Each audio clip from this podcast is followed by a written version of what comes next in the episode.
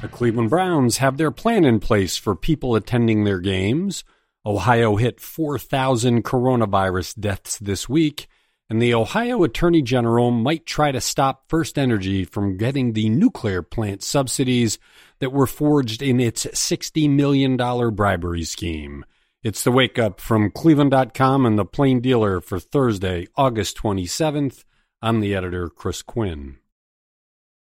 Ohio Attorney General Dave Yost might sue to block the subsidies forged through a $60 million First Energy bribery scheme for its two nuclear plants. The subsidies, which will generate $150 million a year via fees tacked onto Ohioans' electricity bills, are slated to begin January 1st but they are part of a nuclear bailout law at the center of a federal corruption investigation that led to former House Speaker Larry Householder's arrest and ouster.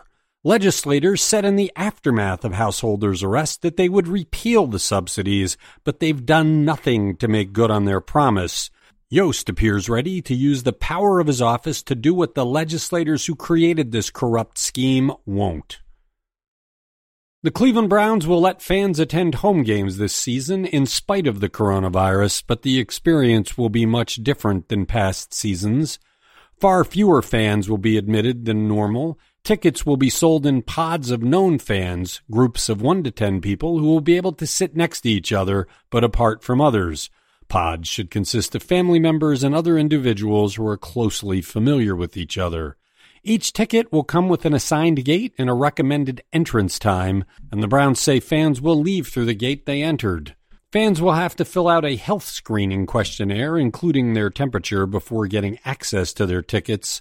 The stadium will be separated into four color coded quadrants. Fans and staff will be required to stay in their designated quadrants throughout the game. Facial coverings are required for fans and staff aged 10 and up in all areas, including when seated in the bowl, except when actively eating. The one hitch to this plan Ohio Governor Mike DeWine has yet to approve it.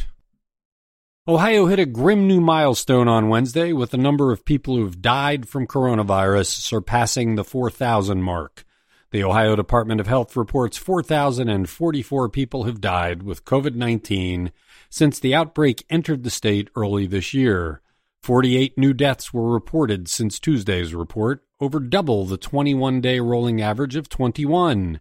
Scientists have said that some underlying medical conditions increase a person's chance of dying with COVID 19, but a spokesperson for the Ohio Department of Health hasn't replied to a message about which conditions Ohio is seeing that increase the coronavirus mortality. Ohio Governor Mike DeWine has allowed high school football to go on, but the coronavirus is getting in the way. At least three Northeast Ohio high school football teams will not play Friday night after initially planning to participate in the 2020 season, all because athletes tested positive.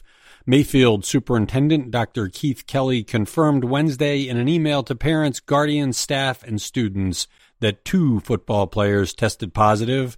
Strongsville and North Olmsted teams also have had positive tests. Faced with an 80% drop in attendance and a 50% drop in operating revenue because of the coronavirus, the Rock and Roll Hall of Fame is laying off furloughed employees, imposing pay cuts, and planning for more lean times. The museum is reducing full time staff nearly 40% from 129 to 79 and part time staff from 35 to 22. Many of the laid off employees were previously furloughed during an earlier round of reductions announced by the Rock Hall in April. The Rock Hall also offered early retirement and has imposed pay cuts to employees in tiers. Lowest paid workers receive no cuts. Mid level workers have had pay reduced 3%. Senior staff have had pay reduced by 15%.